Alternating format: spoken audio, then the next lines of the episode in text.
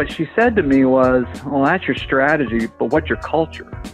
I'm like, What are you talking about?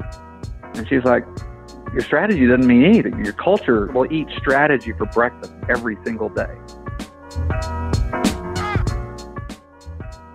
Welcome to Open, Honest, and Direct, a podcast sharing stories from powerful leaders on what it takes to unlock your team's potential and all their screw ups along the way.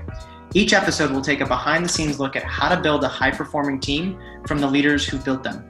Today, we are lucky to have Dr. Teddy Scott, who is the founder and CEO of PharmaCann, a medical cannabis company which recently sold for $682 million, making it one of the biggest in the history of the cannabis industry. Teddy shares that his most surprising challenge in building PharmaCann wasn't about the strategy, but was more about building a culture, a culture where people respected one another and worked well together because without that culture, there was not going to be people to execute the strategy.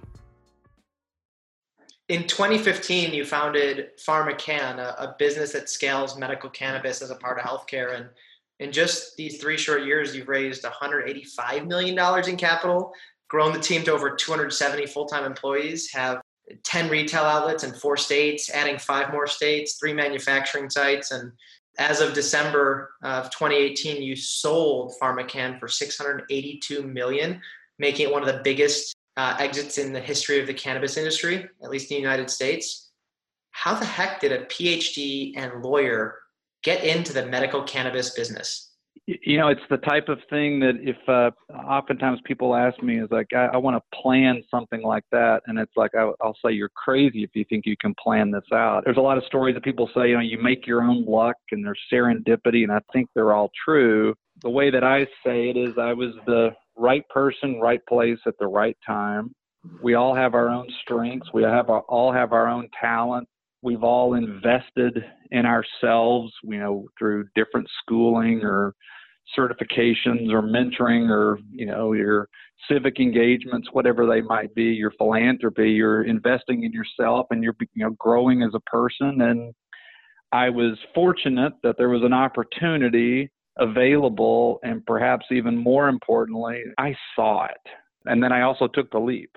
I knew nothing about cannabis when the opportunity presented itself to me.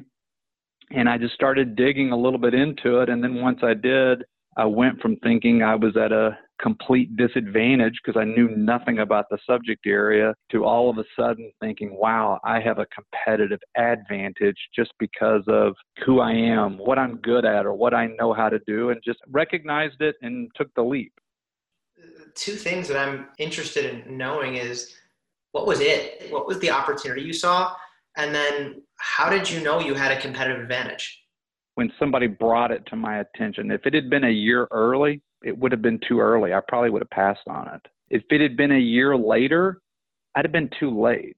The opportunity came as a friend reached out to me in January of 2014 saying they knew of some folks that were coming to Illinois to apply for licenses in medical cannabis and asking if I wanted to invest. What I was fortunate about was number one, that somebody reached out to me as a potential investor. I did not know that Illinois had passed the law or would be accepting applications. That's crazy. So fortunate about, yeah, and had no idea. Number two was, in hindsight, it had only been a couple of weeks before that. It was January 1, 2014. Colorado had just started doing recreational sales. And I just remembered it was in the news a lot. It was kind of at the forefront. So the it of what you're asking, number one, there was a sense that I had the current legal systems, especially the criminal one against marijuana, just is way out of whack. The punishment doesn't fit the crime. There's just a general sense of that for most people. Um, and then I think what the Colorado experiment really opened up for a lot of people is kind of the inevitability, if you will, that the legal system is going to eventually get fixed where the checks and balances make sense for the harm as well as the potential benefits. Point being, I think most people realize it needs to change or it will change. With all that comes opportunity. What made you say, hey, I have an advantage in doing this. I mean, you're a lawyer. Yeah, and a molecular Yep. physicist, like biophysicist? Like, uh, what? and that's the last piece. It was really my first aha moment was maybe a couple of weeks into digging into it and just learning about it. The state of the industry. The vast majority of them were very shady. Groups that had been living in the shadows in Colorado, maybe California, laws were changing and then all of a sudden someone that used to be, you know, operating out of their basement is now a legitimate business person that's just kind of the fundamentals of the business at that point in time. Not everybody is that way, but that's the history of the industry, where it comes from. First time I saw a marijuana grow in operation. And I went in, one of at that time leading producers in Colorado. And what I realized was I don't know anything about cannabis. And I'm watching them run their business, and I see and I go, what I can tell is they don't know how to run a business. They were what you could what they were doing is they were just kind of scaled up mom and pop operators. Hmm.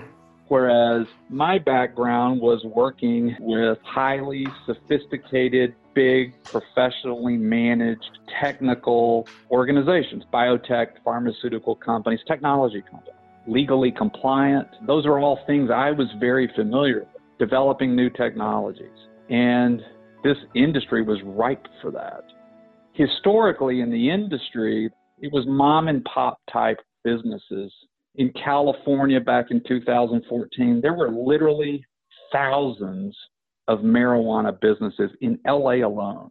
In Colorado, there are more dispensaries than there are uh, McDonald's and Starbucks combined. Wow. Okay, that's that's a huge number, but the the effect of that is it's all these mom and pops. They're very small. They're not sophisticated in their operations. You know, Illinois is a state that's got three times the population of Colorado, and yet they were only going to give out 20 licenses to manufacture cannabis. They were only going to give out 60 to dispense it. And the reason for it is they wanted it to be regulated. They wanted it to be at a high quality, high standards. And that's I mean, it's the byproduct of it's kind of funny. And so now you have us, you've got GTI, Cresco, Verano, Grassroots. They're all based here. They all recognized it and saw it too. We're, we're one of them. But that was the opportunity. It was the transformation of cannabis from a back alley, basement, underground, mom and pop, non professional to big. Need lots of capital. You need to scale. You need to continually iterate in making your improvements. You know, you need to be highly compliant because you've got a bullseye on your back. Uh, you need to be trusted because you're going to be raising a lot of capital from high net worth individuals. You're going to be leading transactions with large investment banks or real estate investment trusts. I mean, you have to be a big professional organization. And when I realized that, that was my first aha moment. That is my sweet spot. That's what I know. And that was when it was really got exciting. What changed about you over those, those last three to four years as a leader? That you know, that's there's numerous, numerous things there. I have, you know, my undergraduate in biochemistry. I have my PhD in biophysics. I went to law school. Have my law degree. I've licensed in a couple of different states. I've been a the corporate securities attorney. I've done M and A. I've done patent. I've done licensing. You know, a 25 year career between science and law. And I've learned more in the last three years than I did all of that other 25 years combined. Wow. it, it, what's even more amazing is as I sit here today, I realize I have so much more to learn, and which is really completely exciting. Before the business, I probably was getting into a point in my life and career like you, lots of people that I've seen before me, and it's a typical, you know, midlife crisis. What are you going to do?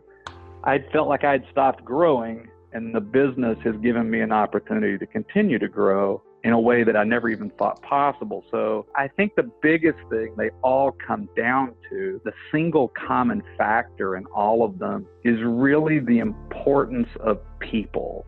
It was shortly after we started the business, a person I really respect, came to me and we, I'm talking about the strategy and all these things we're going to do, all this analysis and planning. And what she said to me was, well, that's your strategy, but what's your culture? I'm like, what are you talking about? And she's like, your strategy doesn't mean anything. Your culture will eat strategy for breakfast every single day. I thought she was crazy. I was like, what are you talking about? Look how brilliant my idea is. look how look how smart me and my other you know founders and the people working for us and we've we've got our plan and we know we, we see all these possibilities and it took a, a while to realize but you have all the ideas in the world but who's going to execute on them who's going to care you're going to need a team if you're going to have a team to execute at the optimal level, you got to have a culture. Who's going to, you know, who's going to lead them? What are your values? What are your mission? What are y'all marching towards? I went from thinking three or four years ago that, that all that stuff was poppycock. It was just words on the wall that just, you know, some people talked about it didn't mean anything. The one thing I've learned and continues to amaze me and is knowing more and more I need to learn about people, how to lead them, how to have the best team, how to motivate people, how to get them to work together. The single importance of people in a business. Yeah, if you don't have, I love how you said, if you don't have people to execute on your strategy, it doesn't matter how good your strategy is. They have to be motivated. They have to care. I mean, maybe they don't have to, but if they don't, you know, guess what? It's not going to turn out that good you know the expectations of the way you treat others and the way we deal with problems and the way we're direct and being honest and working together you know i use analogies of family and i've been advised that's a bad one because a lot of people have bad family experiences and i was like well we all have bad family experiences but i think that's how you can learn do you communicate with the sibling you don't get along with well you should. I mean, your siblings. It'd be you know it'd be nice to have a Thanksgiving dinner that you can all get together and not yell at each other and everybody brings the right dishes so you have a meal. But how are you going to deal with that? You know, you've got the crazy aunt, but she's she's in your family. You got to respect her, make her feel at home. Yeah, and, it's, and that's actually a great analogy because it's challenging to have those tough conversations with family members. You have a lot of stories built up and and biases and assumptions about them and just like you do with employees and you have to you know if you're going to have the right meals at dinner um, if you're going to make sure you all enjoy that that evening together you have to make sure to overcome those you don't have to love them you may not like a lot of the stuff they do, but you need them. You need them to do what they're supposed to do. So be respectful. Get them to buy into what you're trying to do. That'll make the job easier for everybody. You know, be respectful with each other and let's get the job done. I'm imagining this comes from experience along the way where maybe that didn't happen. What was your biggest fuck up in this journey? they all i would say it tied into the lack of appreciation of culture lack of appreciation of the need to be a leader for not just yourself not just your maybe your core team but for everybody I let things happen that I wouldn't have later. And it was that I was too deferential to allowing people to do things the way they wanted to do them. I mean, you can either delegate too much or micromanage too much. You're, you're constantly trying to find that sweet spot. And I never liked people micromanaging me, so I try not to micromanage others. And that led me to giving too much deference, too much autonomy, too much decision making for people. And when that happened, what I didn't appreciate the importance of values. Hmm. And what happened was people would do things that, man, I really disagreed with. The results were good, but the way they treated people, man, I really didn't like. I wouldn't done it myself. It's like, well, you know, I had to step in and it, it, was cleaning up some mistakes that had lasted for a while that were my own making just to take corrective action in that. Getting those values in place and, and really holding people accountable to them. Yep, exactly. And then I just kind of the evolution uh, in my own learning path. You know, you learn from your mistakes and okay, you can put that behind you, but what's the next one you're going to make? You know, so you fix yep. that one. I would say the next one that, that comes to mind is there was alignment on values, there was a setting of expectations, And I'm a big believer in diversity, not in the political sense, but diversity of opinion. If someone agrees with me, man, I don't like that. It's like I'd rather you disagree with me than agree with me because if the truth is somewhere in the middle of all of the thought, no one person knows everything usually. And so I like to have people that think differently than I do. And so I made a mistake for a period of time that what I was looking for were just different people, different backgrounds, different experience, different, you know. And, but what happened was they also treated people differently. And I was just expecting people to work with each other the same way I did. This is kind of getting into a, more of leadership it took a while to realize it, but it just, the team, it was not organized and cohesive as it should be. The thing I learned there was okay, yeah, you can have your values, they can be clear, but now, it, and you even said it a second ago, holding people accountable to them. Really taking leadership with regards to putting in place the processes you know, the setting of ground rules, those types of things. And then also looking for the people on the team that it had to be more than just what skill set they had to bring. It had to be more than just their viewpoint being different from mine, but also they had to be someone that was empathetic.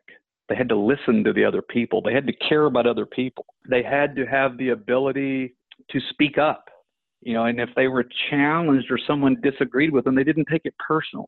Or if someone was giving criticism, it was done in a non-confrontational way. So being a leader with setting those ground rules so that the team, the family, if you will, is having the good Thanksgiving dinner, not yelling at each other, but they're actually working together well. Probably if I had heard that a couple of years ago, if God, it probably would have gone in one ear and out the other. And it wasn't until I had to live with it, the people not interacting well, it's like, oh, it now starts to make sense and, you know, starting to having to work to try to fix it. So if you're listening to, to Teddy's story here, hopefully it's not going in one ear and out the other so that you don't make the same mistake and uh, waste some time that could have been saved. And like what you're saying makes total sense, right? You're changing the way in which people work and live and engage with one another, and that takes time. And it also, what I heard was it's not just, hey, do I do a competency check if this person, can this person do the functional job? Should I hire them or should I promote them? But it's not just can they do what I need them to do, but do they have the same values match that we need for our people and our leaders? When I started out, not only starting the company, but also, you know, a, a number of major hires, what I was focused on was almost exclusively, if not exclusively, is I know my strategy, I know my plan, I know the pieces I need, I know the skills and expertise, I know what it is, I know how it fits in, and I'm just going to go get that person. Hmm. And you look at a resume and you go, oh, you got it, bring them on. But that the key missing part in all that, and there's there's a number of people that we've hired, and I've seen numerous other places make the same mistake. You know, you look at their resume, you look at their LinkedIn profile, you're like, oh my God, this person's a rock star you interviewed them, everybody loved them. And then six months later, nine months later, you're having to exit them. You're like, what went wrong? What did we miss on? It could be somebody with their co founder. It could be someone with that first hire or the second, third major hire, the lead of function. And, and you said it, it's like you have to have the right, that person has to have the right values that fit with your organization. They have to be able to work with your people the way that you're expecting and your people are expecting to be worked with because they can be the most talented person in the world, but if they're the type of a, a command and control person and you have an organization that's built on collaboration, they ain't going to work so it's more and more a focus on those soft skills of the people and i think it does come down and i don't know if it sums it up completely but it's a really good starting point. and you said it, it is just the commonality of values is probably the single biggest determinant. If you're misaligned on values, I don't care how smart somebody is, how hard they work, how good they are at their function. If you're misaligned on values, you are going to have problems. I mean, you just go back to your family example, right? You think about a partner in life, or, or you know, my wife and I, and one thing that is really true about us is we share values. We have common uh, values, and all the other differences about us. We're, we're very different people, but that's not what keeps us together and, and, our relationship strong. It's the fact that we have this common shared values. And I think, you know, what you're relating is saying, hey, um, that's what keeps a team strong and moving together. My family life has helped my business life and my business professional life has helped my family life. You know, I used the analogy to family earlier, but I think the relationship with a spouse is very similar. There's a lot of analogies, and I agree with you completely. I mean, we're the most different people in the world. It's like, wow, maybe it is opposites attract, is the way stuff works. It's like, no, it's not because we're opposites. It's that we have the same shared values. And it's that same thing for the business. I, I only really appreciated that from the business. It's ah, that's the reason my marriage is so good. We have the same values. Wow, how lucky was that? Yeah, yeah, uh, it's amazing. What about all that that's happened in, in your work over the last three years or four years are you most proud of? I'll say two things. All my life, I had never had a cause. You know, there's things I believed in and there's things I did, but to have a cause against all odds and just go out there and just make a difference towards that cause. You know, it's, it's you're thinking of things bigger than yourself. That's one thing I'm very proud of for myself, selfishly, that I've found that degree of enlightenment or degree of happiness, whatever it might be. So that's number one. Number two, I'm really proud of our people that I'll use the analogy of kids before I come back to the business. Mm-hmm. When I see my kids go out there and they competed or they've worked hard and they perform and they take a chance, you know, however it is, I'm so proud of them. I'm so happy for them that they've gotten to experience that and feel it. And I, I feel that in the business, what I'm most proud of is when I look at our people, our employees, we have so many good people we have so many good people that care about what they're doing, what we're doing, and they're proud of themselves for what they're doing on a day to day basis. I think that's what I'm most proud of is the ability to create that same feeling that I have about making a difference and create that for a few hundred other people as well. I mean, that's something really special. Right? You're creating and allowing and giving opportunity to to that to happen. Um, which is no, it's really it's special. a yeah, it's a similar thing that this experience I've gone through as an entrepreneur, as a successful entrepreneur, whether it's you know the successful part of it's the least important thing is everybody should experience this. Everybody should go. It's the most rewarding thing you could ever do. It's the reason I do a lot of mentoring and try to help out. Because everybody should experience this for themselves, but also the ability to do good for so many other people. And so I think that that that's what I'm most proud of. All of those things intertwined. Teddy, this has been a real honor thank you for coming on, for sharing your stories, for being vulnerable and authentic. And we're just grateful to have you and have you share your stories with our community. Ah, it's been my pleasure, and uh, anytime.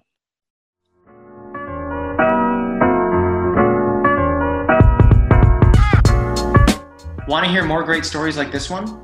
Subscribe to us on iTunes, Stitcher, Spotify, or wherever you get your podcasts. If you enjoyed this episode, leave us a review. And as always, you can drop us a note at openhonestanddirect.com. Cheers and have a great day.